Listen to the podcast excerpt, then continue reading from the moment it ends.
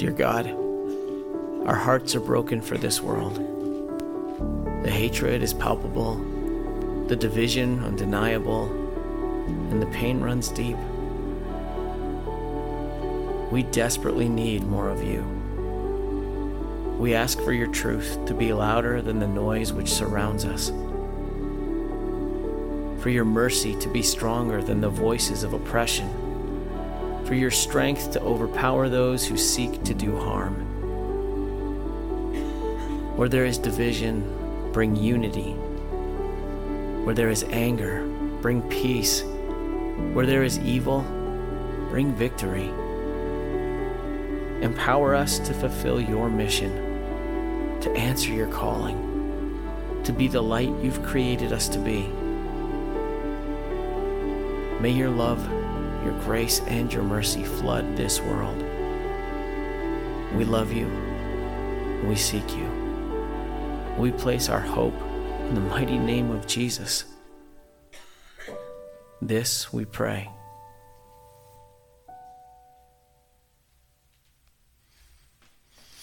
Amen. Good morning. We got one other announcement that I wanted to make sure that Janice had the opportunity to make, so we're going to call her forward. Yay, Janice. it isn't my birthday that I want to announce, but anyways, um, I just wanted to let you know we have something coming to the Remnant Church, a women's Bible study. Uh, that I'm organizing, and uh, some of the ladies in here have been to some of my prior Bible studies. And this uh, fall, it'll begin September 5th. That's uh, Tuesday, 9:30 to 11ish in the morning.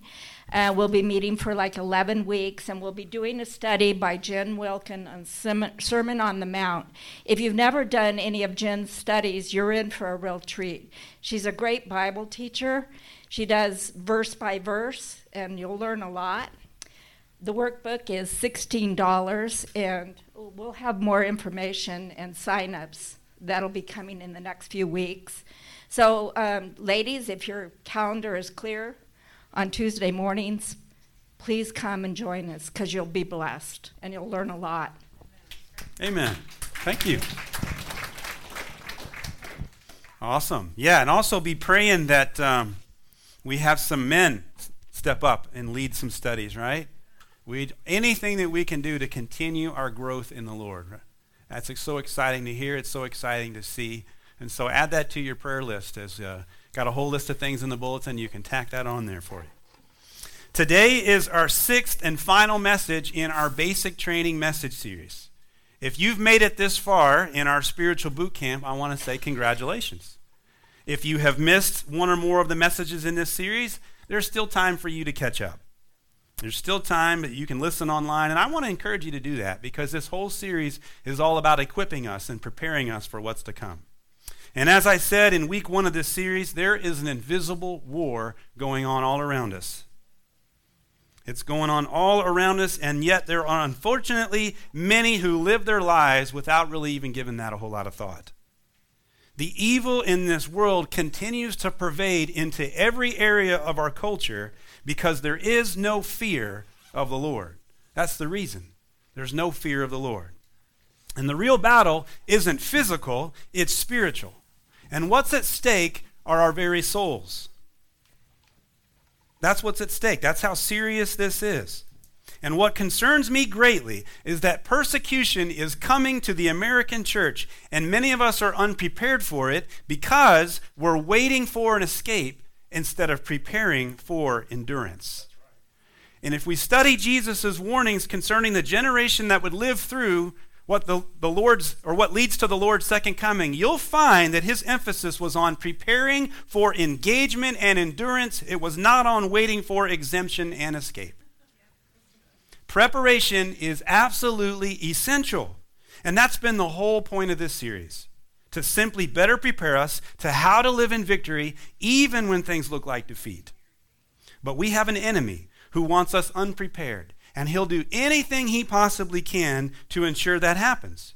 Paul tells us exactly who this enemy is in Ephesians chapter 6 verse 11. It's the devil. He is our chief enemy. He has many names in the Bible. Satan, Lucifer, the devil, the tempter, all kinds of names, the evil one. But whatever his name, he is our chief enemy. And according to Ephesians chapter 6 verse 12, he has many allies. He has all kinds of allies. He is not alone. He has an entire army of foot soldiers. And to defeat him, we need to know him and we need to know his tactics. That was what week 2 was all about. Week 2 was about know your enemy. He was originally created as the most beautiful angel in all of heaven. He was the seal of perfection, full of wisdom, full of beauty. The Bible says he was the anointed cherub who was in a special position unlike anything else in heaven. But eventually he grew tired of being number two in heaven, and his pride led to his downfall, downfall because he wanted to be number one. He and the angels who were loyal to him were all thrown down to earth, out of heaven and he is full of anger. He's full of anger because he knows his time is short. So he is now in an all out war with the people of God. And while he is now God's enemy, he is not God's equal. He is a created being, therefore, he has limitations. Satan has no power over you except for what you allow him to have, because he that is in you is greater than he that is in the world. Also, in week two of this series, we covered what I believe are six of the devil's favorite tactics to use against us deception, distraction, discouragement, discontentment, division, and even defection. Knowing these tactics will help us be better prepared for how to defeat them because his overall mission is to steal, kill, and destroy. And he'll use whatever means necessary to ensure that happens. And while Jesus disarmed him at the cross and ensured our ultimate victory, the devil continues to use these tactics to wreak as much havoc in our lives as possible until Jesus comes back again. So, how do we battle against the devil and all of his minions until Jesus returns? We armor up. We armor up. Now, it's tempting when you see an image like this to think, yeah, I'm going to grab my armor, I'm going to grab my sword, I'm going to run into battle, and I'm going to start swinging, and heads are going to roll. But that is not what the Bible teaches. Because we don't do it in our strength, we do it in the Lord's strength and in the power of His might. We spent three weeks together unpacking the armor of God and each individual piece that God gives us to wage war in His name. The first piece of armor, it's called the belt of truth. This is what supports and holds everything together. It's what holds our true identity in Christ. So when the enemy attacks, we can stand strong in the truth. And Jesus is that truth. Jesus is also the breastplate of righteousness. It's his righteousness we receive by faith. We don't become righteous because we work for it or because we earn it. We are righteous because we believe by faith that Jesus was our substitute at the cross when he died in our place for our sins. It was the great exchange. Our sins for his perfect righteousness. The third piece of armor is the shoes of preparation of the gospel of peace. Jesus brought us the gospel of peace because he is the gospel of peace. His death, burial, and resurrection is the gospel. And it's this good news that brings peace. Peace with God because it was Jesus who reconciled us to God through his very own blood. Otherwise, we would be subject to God's wrath and spend eternity in hell. Now, the next piece of armor that we need to take up is the shield of faith. And Jesus is the shield of faith. In order for him to be the shield of faith for you, there must be trust in him from you. The only way for us to effectively hold up that shield of faith is by placing our complete trust in Jesus. Trust is what activates the shield so that we can have the power and the protection to withstand anything the enemy throws at us. Now, the helmet of salvation, that is what protects our mind. That's what gives us hope. But in order for this helmet to be truly effective, we've got to treasure what it represents. It represents Jesus because he is our salvation. And the last piece of armor we need to take up is the sword of the Spirit, which is the Word of God. That's what we talked about last week. To have a double handed grip on that sword of the Spirit, where we have all 10 of our fingers engaged to do battle, is to practice all 10 of these spiritual disciplines right here. We must read the Word. We've got to hear the Word, believe the Word, memorize the Word, meditate on the Word, study the Word, pray the Word, worship according to the Word, apply the Word, and share the Word. And when we do all these things, we can wield the sword of the Spirit offensively and defensively, and effectively and decisively. Now, here's what every piece of God's armor has in common.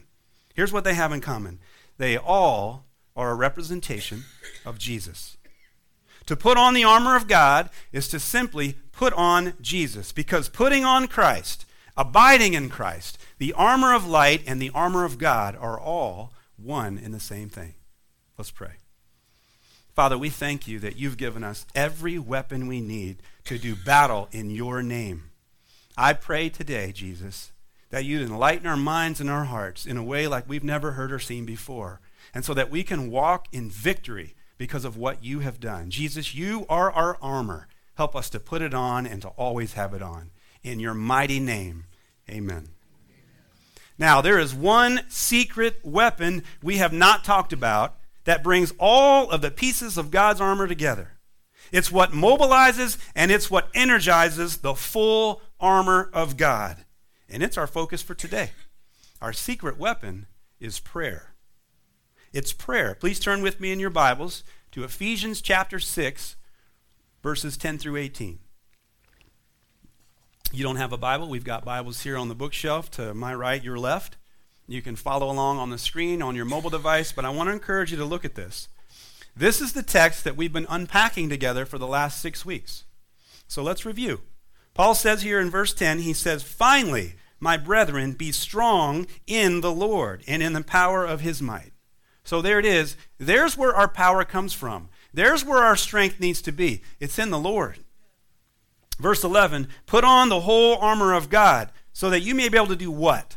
To stand against the wiles of the devil. That word wiles we've talked about, that is schemes, those are strategies, that's trickery, that's all the things that the devil does. Who's our enemy? It's the devil, Satan, right? He's our chief enemy. We talked about that.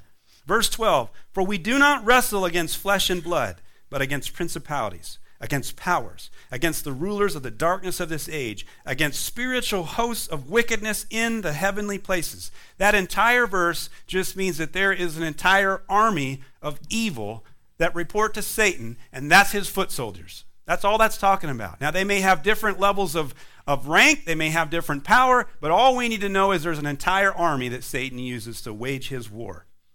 Verse 13. What do we do about it? Therefore, take up the whole armor of God. That means all six pieces of armor. We don't run into battle with just what we think's our favorite or we just take our sword and start swinging. We need all the pieces of armor together so that we may be able to withstand in the evil day and having done all to stand, stand therefore.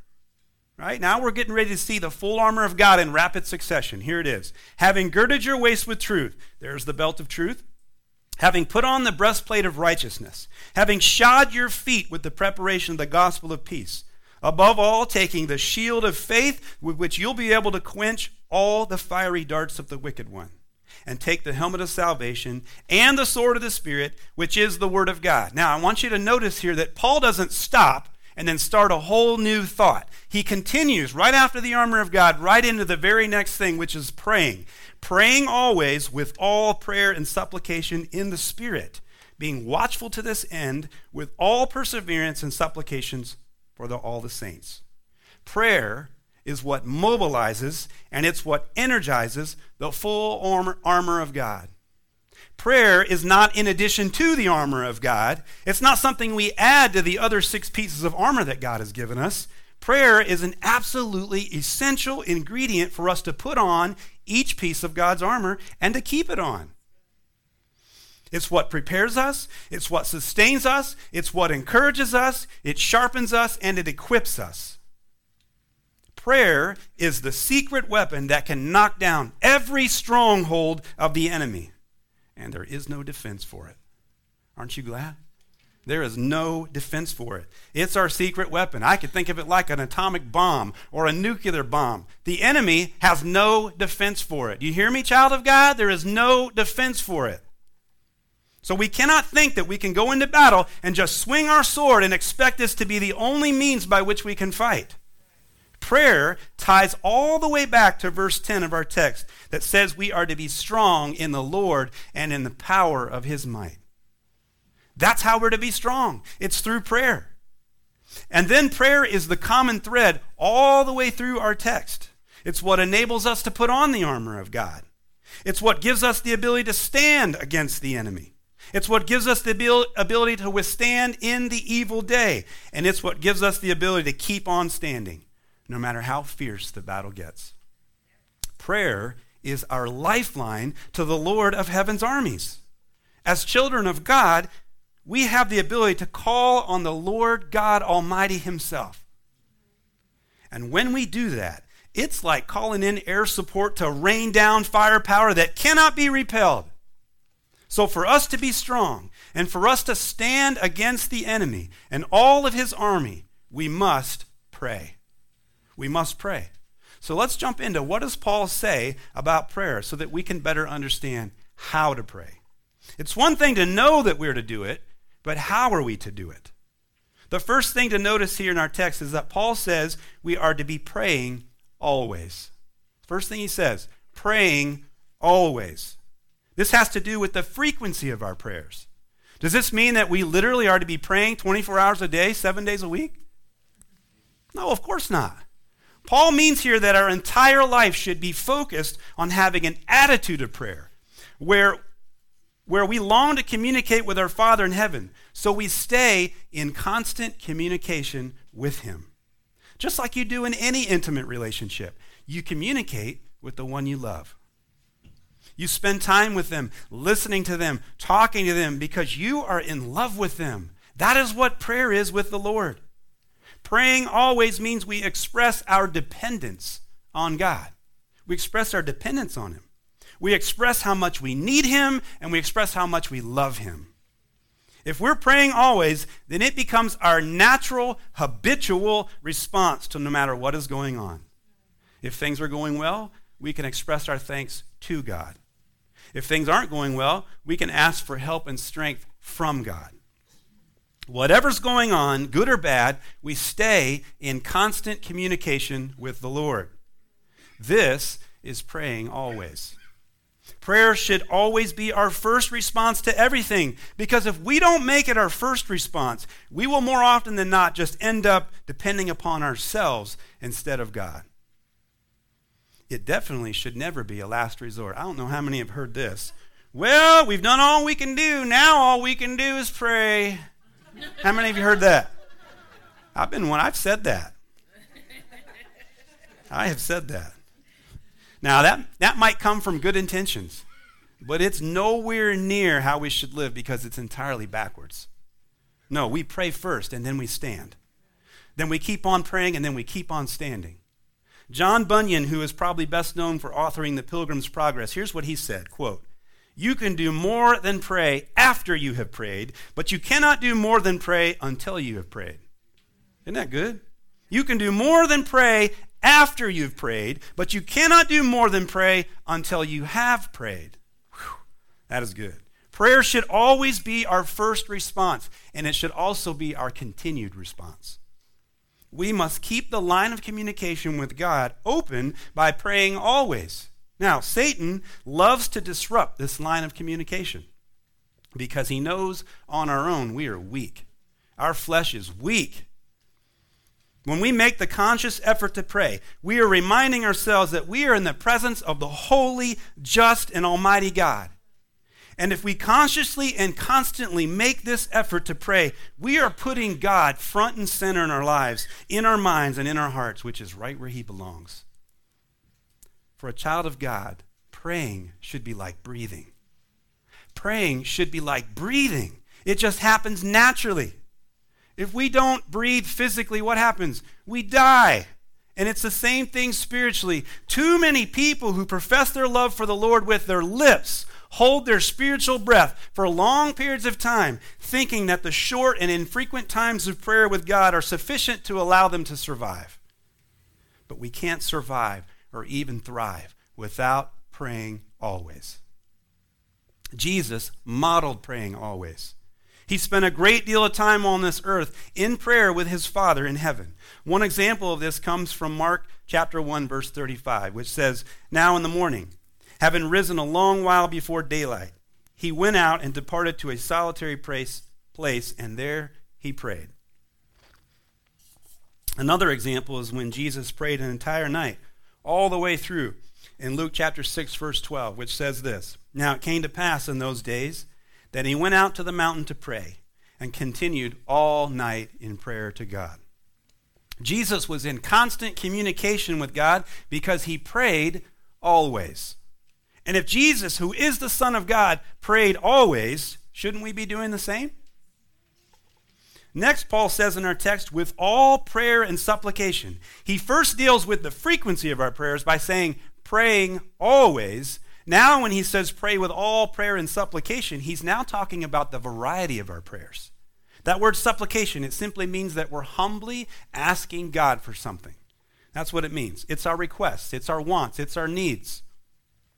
There are all kinds of prayers we can make to God. There are prayers of praise, there are prayers of thanks, there's prayers for other people, there's prayer for our needs. There's prayers for protection. There's prayers for healing. There's prayers for forgiveness. There's all kinds of prayers, and that is what Paul is driving at here. We take everything to the Lord with all prayer and supplication. 1 Peter chapter 5 verse 7 reminds us that we are to cast all our cares upon him because he cares for us. That word all is incredibly important. There is nothing too big for God, and there's nothing too insignificant for him either.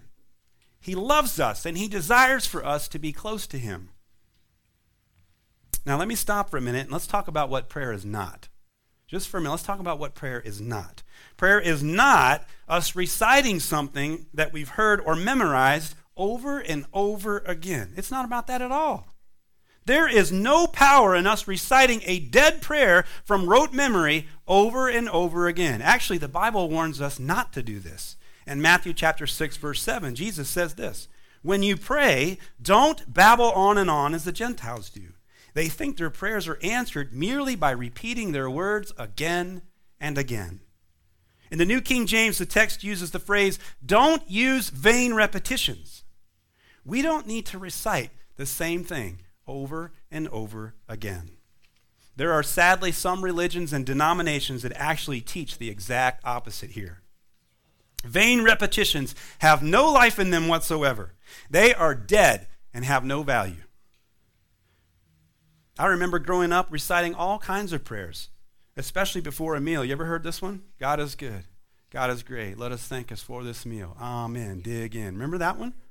How about this one before you go to sleep? Now I lay me down to sleep. I pray the Lord my soul to keep.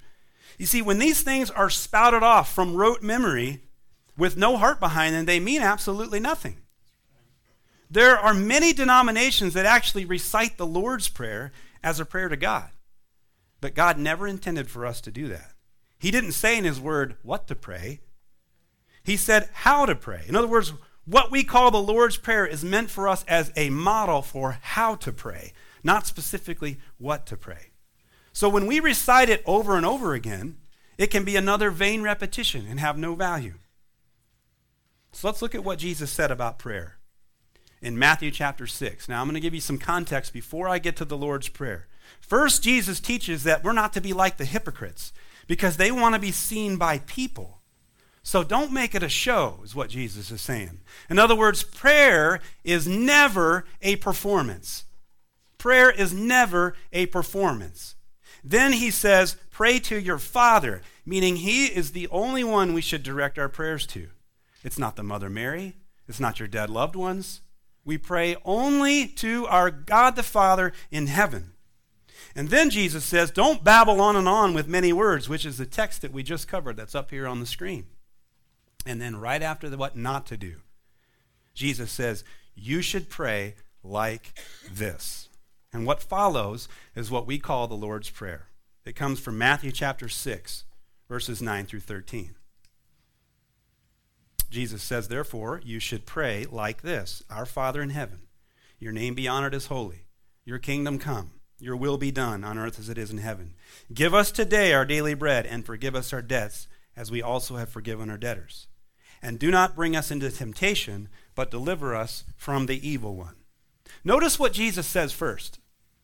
He says, You should pray like this. He's not saying you should pray this specific prayer. He's teaching us how to pray, not what to pray. It's a model example or a general guideline for us on how we should pray. Jesus simply gives us an outline of different kinds of prayer. Paul said in our text from Ephesians chapter 6 verse 18 that we are to be praying always with all prayer and supplication. With all prayer and supplication is simply a reference to the variety of types of prayers that we can pray. And Jesus here gives us several different kinds right here in Matthew chapter 6, what is which, which we call the Lord's Prayer. So let's break down this model prayer together. There's six key elements. The first three of these elements relate to God. The first the next three relate to us. Let's see this. The first one here. We give God praise by honoring his name. This is adoration. Our Father in heaven, your name be honored and holy. The second thing is we pray that his kingdom come, right? His kingdom comes. We want to pray that. We should be really excited about his return to this earth and the new kingdom that he's going to set up when he comes back again. The third thing is we pray for his will to be done, not our will, but his will be done. This is one we might struggle with, right? Because we want our way when it should be his way. Your will be done on earth as it is in heaven. These first three are his. It all pertains to Him. The next three are us. Number four, we pray that our daily needs are to be met. Give us today our daily bread. This is important. Give us today our daily bread. He didn't say, give us today our lifetime bread. He said, our daily bread. So, in other words, we don't need to necessarily dump out everything that's on our mind for all eternity, from now until when we die, all this stuff we ask in God. Because why? Jesus wants us to depend on Him daily. Go back to the Old Testament. Think about all the manna that was raining down. How much manna were they allowed to collect? Just enough for one day. Why? God's teaching them to depend on Him daily. It's the same thing with our prayers. Number five, we pray for our forgiveness and forgive us our debts as we also have forgiven our debtors. And the sixth one here, we pray for our deliverance or protection from the evil one, meaning Satan, who's our enemy. This is a prayer for holiness. And do not bring us into temptation, but deliver us from the evil one. Jesus gave his disciples a pattern for how to pray. And he started this prayer with adoration, and then he ends it with supplication. Adoration is praising God for who he is. Supplication, as we said, is just a word that means humbly making our requests to God in prayer. Notice that Jesus' pattern for prayer begins with adoration, praising God for who he is, before making our requests in supplication. I don't know about you, but I have found myself more times than I care to admit running to God in prayer and just boop, word vomiting everything out there about what I need instead of praising Him first. We need to praise Him first. That's why it begins with adoration, praising God. Now, one element that was not called out specifically in Jesus' pattern for prayer was us giving thanks. It's not in there. But as a Christian, that should just be built into our spiritual DNA all the time. In fact, 1 Thessalonians chapter 5 verse 18 says that we are to give thanks in everything, for this is God's will for us. In other words, thankfulness in everything is a way of life for a Christ follower. It should just happen naturally because that's just part of following Jesus, being thankful. Now, there are all kinds of prayers. You can read Psalms and many other types of scriptures to see the varying types of prayer. When Paul says in our text, with all prayer and supplication, he is making the point that we fight against the enemy using all types of prayer. And next, Paul says, in the Spirit. In the Spirit. First, he says, praying always which deals with the frequency of our prayers. Then he says, with all prayer and supplications, which deals with the variety and types of prayers. Now he says, in the Spirit, which deals with our submission to God in prayer. Now, before I jump into what does it mean to pray in the Spirit, let me first say what it is not. It is not praying in tongues. Praying in the Spirit is not praying in tongues. Speaking in tongues is a legitimate gift given by the Holy Spirit, and you can read all about it in 1 Corinthians chapter 14. But sadly, much of what we see today with speaking in tongues is abused and sensationalized, like many things in the church, unfortunately. We must always test what we see and what we hear by comparing it to God's Word. Right? We got to compare it to what God's Word actually says. Speaking in tongues is not Paul's focus here in this text about praying in the Spirit. Speaking in tongues is something that you can read about in that 1 Corinthians chapter 14, but it tells us in verse 14 of that chapter that when someone prays in tongues, he does not know what he's saying because it's in an unknown language that he does not understand. In fact, no one can understand what is being said unless there's someone who has the gift to interpret what is being said. So, how in the world how in the world can we do what Paul is telling us to do in our text for today by praying always in all prayer and supplication in the Spirit if no one, including the one praying, cannot even understand it? We can't. And that's the point that I'm making. Praying in the Spirit is not praying in tongues. Praying in the Spirit is also not us praying emotionally in the flesh, where we get all worked up for reasons that may not even involve the Holy Spirit at all. So, what is praying in the Spirit? Praying in the Spirit is simply us praying in complete dependence upon God according to God's word. That's what it is. And if you know if you know his word, then you will know his will. And therefore, you will know what you can ask for. James chapter 4 verses 2 through 3 is a great reminder of why we may not receive what we want. James says here, beginning in verse 2, he says, You do not have because you do not ask. You ask and don't receive because you ask with wrong motives, so that you may spend it on your pleasures. So, our motive for asking has to be right if we expect to receive what we're asking for. So, knowing God's will is the key to us receiving what we ask for. And as I've already said, to know His will, you have to know His word. Now, one very important thing about praying in the Spirit is that we cannot do this if we have any unconfessed sin in our lives. Psalm 66, verse 18 says, If I regard wickedness in my heart, the Lord will not hear. If we think that we can come into God's holy presence in the power of the Holy Spirit while at the same time still holding on to sin in our lives, we are greatly deceived. This is another reason why Peter tells us husbands in 1 Peter chapter 3 verse 7 that we are to treat our wives as we should so our prayers will not be hindered. God knows our hearts. We can never fool him into thinking we can disobey him and then turn around and come into his presence and try to sweet talk him into giving us whatever we want. Not going to happen. Lord, I need you to bless my job while you're being dishonest. Lord, please bless my family while you're deceived by pornography. Lord, help so and so see that they are wrong while you're holding on to unforgiveness in your heart. Lord, bless my health while you're enslaved to alcohol or drugs. Lord, bless my relationship while you're fornicating before the Lord. We have to repent of all of our sins before we can pray in the Spirit. The Spirit of God will never, ever lead us to pray anything that is against His will as revealed in His Word. For example, you cannot pray in the Spirit, Lord, bless my marriage that I'm about to enter into as I yoke myself together with an unbeliever. Can't happen. Praying in the Spirit is praying in complete dependence upon the Holy Spirit while under His direction and under His power. So we need to submit ourselves to Him and seek His direction and His power as we pray. That is praying in the Spirit. And one of the ways that we can practically walk this out is what I said last week pray the Word of God back to God. Because when we pray the Word of God, we are praying the will of God.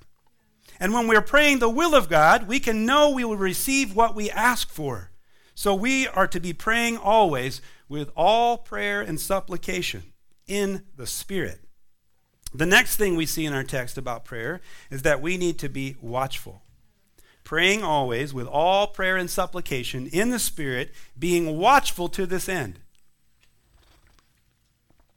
This means we are to be alert. We are to be awake spiritually. Unfortunately, there's so many in the church today that are asleep spiritually. We need to be awake. Think of it like you are a soldier on duty and you're watching for signs of the enemy coming into your territory or that of others around you. If you see someone suffering, you pray to the Lord that they keep their eyes fixed on the Lord and not allow them to be devoured by the enemy. 1 Peter chapter 5 verse 8 says, "Stay alert. Watch out for your great enemy the devil. He prowls around like a roaring lion, looking for someone to devour." So we need to be watchful by being alert, having spiritual awareness of the enemy and all of his tactics. If we see someone discouraged or depressed, we should pray that they put their complete trust in the Lord and in his salvation. If we see a husband and wife who are struggling with their marriage, we should pray for them. If we see the enemy try to infiltrate our thoughts or target our family, we pray. We are never to give him a foothold, not even an inch. We must be alert and we must pray. So we are to be watchful. Now, the next thing that Paul says is we are to be watchful with all perseverance. We're to be watchful with all perseverance. This just means we never give up. We never give up. We keep on praying right through whatever trial we're enduring or whatever trial we see someone we love going through. So we keep on praying, even when it seems like nothing is changing. We continue to pray anyway. And the enemy, right? The enemy is so good at speaking lies to us, planting seeds of doubt on why God has not answered our prayers. But we keep on praying. We continue with all perseverance. Many of us don't even realize what's going on in the spiritual realm. We have no idea. And as I've been saying all throughout this series, there is a war going on for our very souls. It is an invisible war, it's a spiritual war. If it seems like God is not listening to you or you've been waiting for a long time for an answer to your prayer, I want to encourage you to keep fighting in prayer. Keep pouring your heart, out, your heart out to the Lord. No matter how desperate things may seem, no matter how discouraged you may be, I want to encourage you to keep fighting in prayer with all perseverance. Psalm 27, verse 14, reminds us that we are to wait on the Lord. We are to wait on the Lord. And let me tell you, the wait is worth it. Someday I'm going to teach a message on that. I'm going to teach a message on it's worth the wait. I did one years ago. It was called Embrace the Wait. Some of you might remember from the other church across town. It was called Embrace the Wait. It was about a little girl that we had planned to adopt about seven years ago. I want to do a sequel to that called The Wait is Worth It. Because it is. It is more than worth it. So we wait on the Lord. In Daniel chapter 10, we read that Daniel waited for 21 days for an answer to his prayer. An angel came to Daniel and he explained to him what was going on in the spiritual realm. That from the first day that Daniel made his prayer, it was heard. God heard that prayer on the first day and he dispatched an angel to go answer it. But the enemy kept that angel from delivering the answer to that prayer for 21 days. Matter of fact, they had to bring Archangel Michael into the equation to help fight and combat the enemy, to overpower him, so that that angel could deliver the message to Daniel. See, we have no idea what is going on in the spiritual realm. This spiritual war is real, and it is raging right now. We know the ultimate outcome and the victory that Jesus has guaranteed us in His Word. But the battles between now and then will be and could be incredibly intense. And we need to be praying always with all prayer and supplication in the Spirit, being watchful to this end with all perseverance and supplication for all the saints. And that's the next thing we're talking about supplication for all the saints. We must be praying for each other. The battlefield is everywhere. And those who are aligned with the Lord are our fellow soldiers. As Christ followers, we do not live this life in isolation. The church is supposed to be one body in Christ. And if one member of the church is hurting, the whole body is hurting. There should be no division. That's what the enemy wants. He loves to create division. How many of you seen division in the church? I almost ought to see every hand up. If you've been in church for any period of time, it's that's what the enemy does. He tries to create division. So we should be all praying for the body of Christ. We should be praying with all supplication for each other.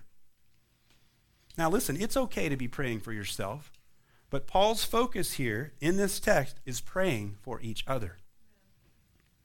And this is an incredible example for us. He was in a Roman prison when he wrote this. He could have asked for prayer for himself to get out of prison. He could have asked to end the suffering or whatever to make it easier on him. But no, his focus was always on furthering the kingdom of God. And that should be our focus too. Paul asked for prayer in the very next verse. And the prayer that he asked for, that I don't have time to expound on today, is that he would be able to proclaim the gospel boldly and not miss any opportunities to do so. That was Paul's prayer for himself. He just wanted to further the kingdom of God. We must remember that the Christian life is not about making ourselves happy and comfortable. It is a battle in the individual, invisible spiritual forces of wickedness. That's who we're battling against. And to fight this battle against evil, we must be soldiers who pray. We've got to be soldiers who pray. Now, there is so much more I would love to say about prayer today, but I am out of time. So let me wind this all down. But before I do, I want to share one more verse with you. It's in Hebrews chapter 4, verses 14 through 16.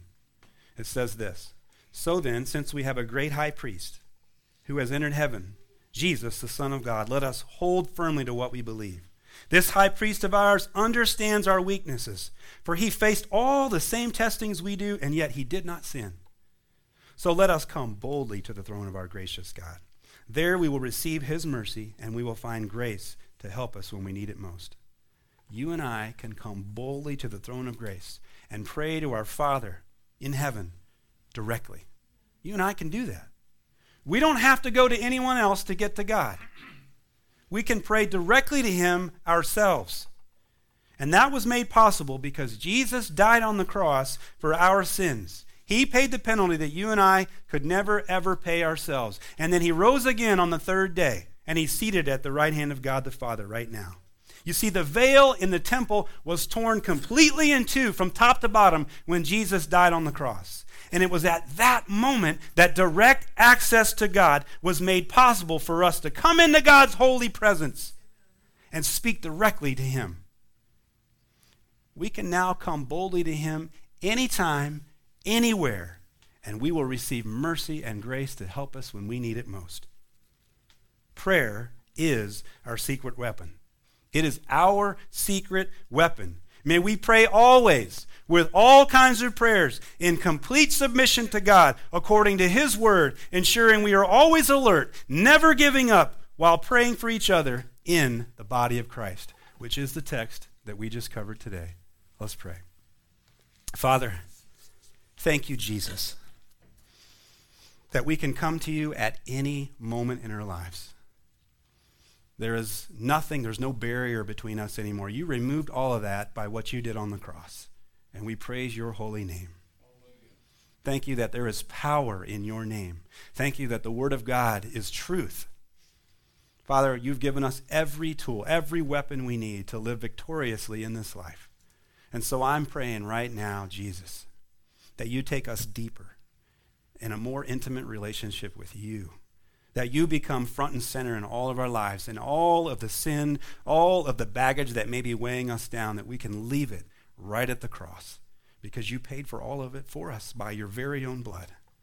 And so today, Lord, if there's someone here that's never made the decision to follow you, they may know about you, they may have heard things about you, but they've never committed to have a personal relationship with you. I pray today that you'd stir their heart, Lord, and that that decision would happen today and that they would say, No more. I'm not living for myself. I'm not living for any of these things. I am putting God first in my life.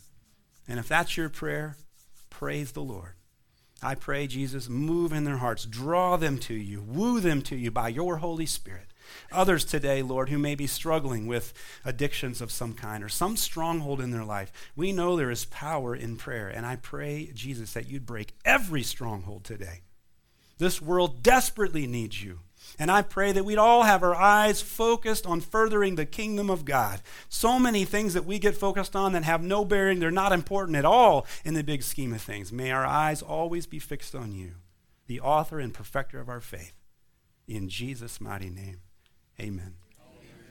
If you're here today and you need prayer, and you'd like someone to pray for you, I encourage you to come forward. If you're not sure of your salvation, that if you died tomorrow, of where you'd end up, heaven or hell, come forward. I want to make that sure for I want to help you so you can make that sure today.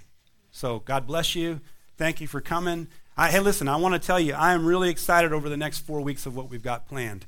And um, this next series that we're getting into, this mini, mini series that we're going to watch by video, so I can take a breather, is really, really good. Pastor Craig Groeschel is a phenomenal, gifted speaker. For you men that were part of the uh, the study that we did here about fighting, being men of God, fighting and stuff, it's the same speaker. And so I want to encourage you to come, to hear that, to listen. And we're going to talk about dangerous prayers, prayers that we can pray. And we're going to have to pray boldly to pray these kinds of prayers. And we're going to talk about that. And then in between those two, we've got a guest speaker. Brent's going to be coming to us from Revive Church, and I'm totally stoked about that. He's preaching from Mark chapter 9, verses 1 through 9, which is a precursor, right, for us going through the whole book of Mark starting the second week of September together. Just cool how God lines all that up. And then, of course, we've got September 3rd is our prayer and communion service where we are going to just be knocking on the gates of heaven to intercede on behalf of this world and behalf of this church body. And so I want to encourage you, buck up because it's going to be a really good ride over the next four weeks. So thank you guys. Bless you. Have a great week.